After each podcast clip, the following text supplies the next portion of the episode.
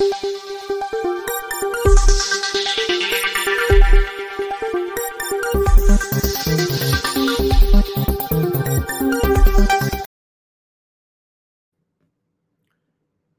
राम। अब सोचिए राम राम अभिवादन सामान्य शिष्टाचार कोई आपके यहाँ आ रहा है तो अतिथि के तौर पर उसको देखना, उसका सम्मान करना। ये सब भारतीय परंपरा का हिस्सा है। लेकिन राजनीति यूँ चढ़ जाती है सर कि सब कुछ भूल जाता है। राजनीति तो है, प्रधानमंत्री नरेंद्र मोदी बार बार राजस्थान जा रहे हैं। राजनीति है। प्रधानमंत्री नरेंद्र मोदी को लगता है कि भारतीय जनता पार्टी की सरकार बने, राजस्थान में। राजनीति है। अशोक गहलोत वो चाह रहे हैं कि वो वहाँ का जो एक, कहें कि रिवाज है, परंपरा है कि हर पाँच साल पे सरकार बदलते हैं, वो सोच रहे हैं। इस बार हम इसको बदल दें और हम ही बने रह जाएँ पाँच वर्ष बाद ही। जिस तरह से सरकार चली है डामाडोल, जिस तरह से सचिन पायलट जो उप मुख्यमंत्री प्रदेश अध्यक्ष रहे, वो लगातार अपनी ही सरकार के विरुद्ध धरने पर बैठते रहे क्या क्या नहीं करते रहे। लेकिन चलिए, ये तो राजनीति है। सचिन पायलट को भी तो वही चाहिए था कि किसी तरह से मुख्यमंत्री की कुर्सी मिल जाए। तो अपना दांव खेल रहे थे बीच में तो कुछ अठारह बीस विधायकों को लेकर भारतीय जनता पार्टी के साथ जाने की भी तैयारी कर ली थी। हालाँकि जब तक पूरे विधायक नहीं हुए तो भारतीय जनता पार्टी उनके साथ भला क्यों आती? फिर अब वो नरेंद्र मोदी भारतीय जनता पार्टी उस पर हमला कर रहे तो राजनीति है ही। लेकिन इस राजनीति में अगर झूठ बोला जाए, और वो भी ऐसा झूठ बोला जाए जिसके खुल जाने की लगभग मतलब मानिए कि खुलना ही खुलना है, वो भी झूठ बोले आदमी। तो फिर उसको कैसे देखना चाहिए? अब प्रधानमंत्री नरेंद्र मोदी राजस्थान जा रहे हैं। प्रधानमंत्री किसान सम्मान निधि की रकम किसानों के खाते में डालेंगे। ज़ाहिर है, राजनीति है सबके पीछे। और वहाँ कई योजनाओं का शिलान्यास और लोकार्पण करेंगे। बारह मेडिकल कॉलेज हैं और ये जो मेडिकल कॉलेज हैं, ये केंद्र सरकार की योजना से बन रहे हैं, इसमें केंद्र और राज्य दोनों ही इसमें शामिल होते हैं। लेकिन योजना केंद्र की है कि भाई हर ज़िले में एक मेडिकल कॉलेज हो, जैसे उत्तर प्रदेश ने इसको बढ़ा दिया है।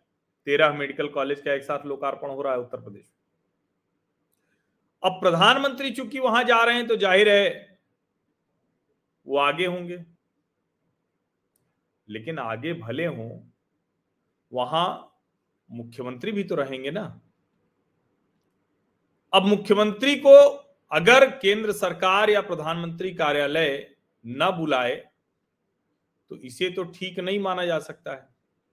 ये तो बहुत ही गलत होगा। अब ऐसा ही कुछ आरोप वो लगा दिया है अशोक गहलोत जी ने। माननीय प्रधानमंत्री श्री नरेंद्र मोदी जी आज आप राजस्थान पधार रहे हैं। आपके कार्यालय पीएमओ ने मेरा पूर्व निर्धारित तीन मिनट का संबोधन कार्यक्रम से हटा दिया है। इसीलिए, इसलिए मैं आपका भाषण के माध्यम से स्वागत नहीं कर सकूँगा। अतः मैं इस ट्वीट के माध्यम से आपका राजस्थान में तहे दिल से स्वागत करता हूँ। आज हो रहे 12 मेडिकल कॉलेजों के लोकार्पण और शिलान्यास राजस्थान सरकार व केंद्र की भागीदारी का परिणाम है। इन मेडिकल कॉलेजों की परियोजना लागत तीन हज़ार छह सौ नवासी करोड़ रुपए है, जिसमें से दो हज़ार दो सौ तेरह करोड़ केंद्र का और एक हज़ार चार सौ छिहत्तर करोड़ राज्य सरकार का अंशदान है। मैं राज्य सरकार की ओर से सभी को बधाई देता हूँ।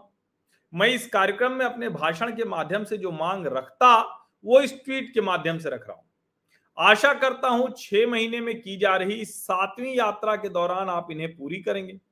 राजस्थान, खासकर शेखावटी के युवाओं की मांग पर अग्निवीर स्कीम को वापस लेकर सेना में परमानेंट भर्ती पूर्ववत जारी रखी जाए।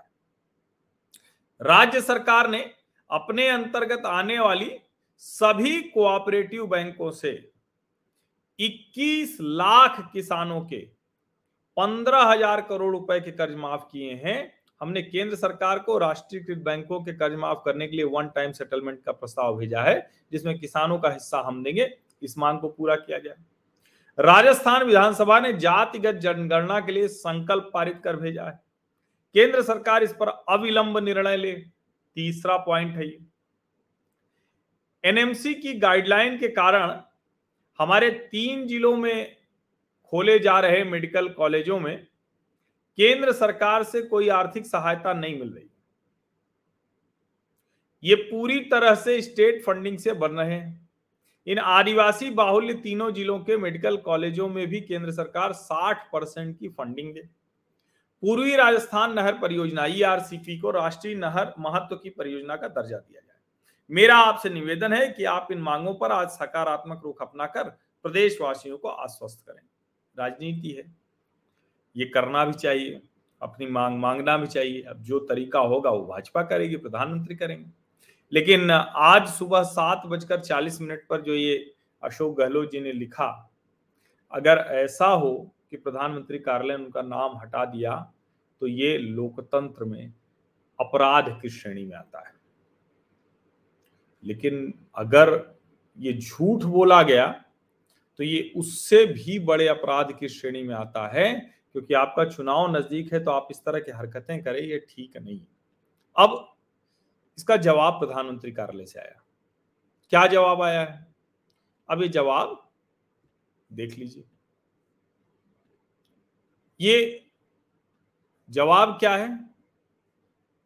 Shri Ashok Gehlot ji in accordance with the protocol with protocol you have been duly invited and your speech was also slotted but your office said you will not be able to join प्रधानमंत्री कार्यालय की तरफ़ से क्या है, कहा गया है कि प्रोटोकॉल के तहत आपको बुलाया गया है और आपका भाषण भी तय है, लेकिन आपके कार्यालय की तरफ़ से कहा गया कि आप नहीं आ पाए। During PM Narendra Modi previous visits as well you have always been invited and you have also graced those programs with your presence इसके पहले भी जब प्रधानमंत्री का कार्यक्रम रहा तो आप उसमें बुलाए गए और आपने उस कार्यक्रम की गरिमा बढ़ाई आकर। You are most welcome to join today's program your name is very much there on the plaque of the development work as well जो पट्टिका लगती है विकास कामों पर, उस पर आपका नाम है। Unless you have any physical discomfort owing to your recent injury your presence will be deeply valued ये प्रधानमंत्री कार्यालय की तरफ़ से जवाब दिया गया अशोक गहलोत जी को। अभी तक जो मैं देख पाया हूँ, अभी तक कहीं भी इसका जवाब अशोक गहलोत जी नहीं दे पाए सवाल यही कि क्या इस तरह का राजनीतिक अपराध होना चाहिए लोकतंत्र में? यह अपराध की श्रेणी में है? अगर प्रधानमंत्री कार्यालय की तरफ़ से उनको न बुलाया जाता तो भी? और अगर अब झूठ बोला गया, अब ये तो नहीं माना जा सकता है कि मुख्यमंत्री कार्यालय के लोग झूठे ऐसे लिख देंगे और ट्वीट लिख देंगे। और अगर मुख्यमंत्री कार्यालय के लोग ऐसा कर रहे हैं, तब तो ये और अधिक खतरनाक है। तब तो इसका मतलब ये हुआ कि मुख्यमंत्री अशोक गहलोत का अपने कार्यालय पर ही कोई नियंत्रण नहीं है। तो ये तो और अधिक खतरनाक है। दोनों ही स्थितियों में मुख्यमंत्री अशोक गहलोत को स्पष्टीकरण देना चाहिए। और अगर ये गलती हुई है तो क्षमा मांगनी चाहिए प्रधानमंत्री जी से। कार्यक्रम में आना चाहिए। और जो इसके जिम्मेदार लोग हैं, उनकी जवाबदेही भी तय करनी चाहिए। क्योंकि ये बड़ा विचित्र है कि आपके यहाँ प्रधानमंत्री आ रहे हैं और चूँकि चुनाव अब नज़दीक है तो आप उसको पूरी तरह से राजनैतिक जामा पहना दे रहे हैं। ये किसी भी तरह से ठीक नहीं कहा जा सकता है। क्या आपको लगता है कि ठीक हो सकता है? राजनीति करने के लिए आप झूठ बोल रहे हैं और ये खबर मैंने इसलिए भी दिखाई कि अब आप सोचिए कि जब सीधे मुख्यमंत्री इस तरह का काम कर रहे हैं तो जो टीवी पर बैठने वाले प्रवक्ता होंगे वो क्या क्या बोलेंगे? और पार्टियों के बीच में किस किस तरह की मारामारी और लड़ाई होगी? किस किस तरह से झूठ अफवाह फैलाए जाएँगे? किस तरह से फेक न्यूज़ की फैक्ट्री वो काम करेगी? ये अपने आप में समझने की आवश्यकता है। आप सभी का बहुत बहुत धन्यवाद इस चर्चा में शामिल होने के लिए।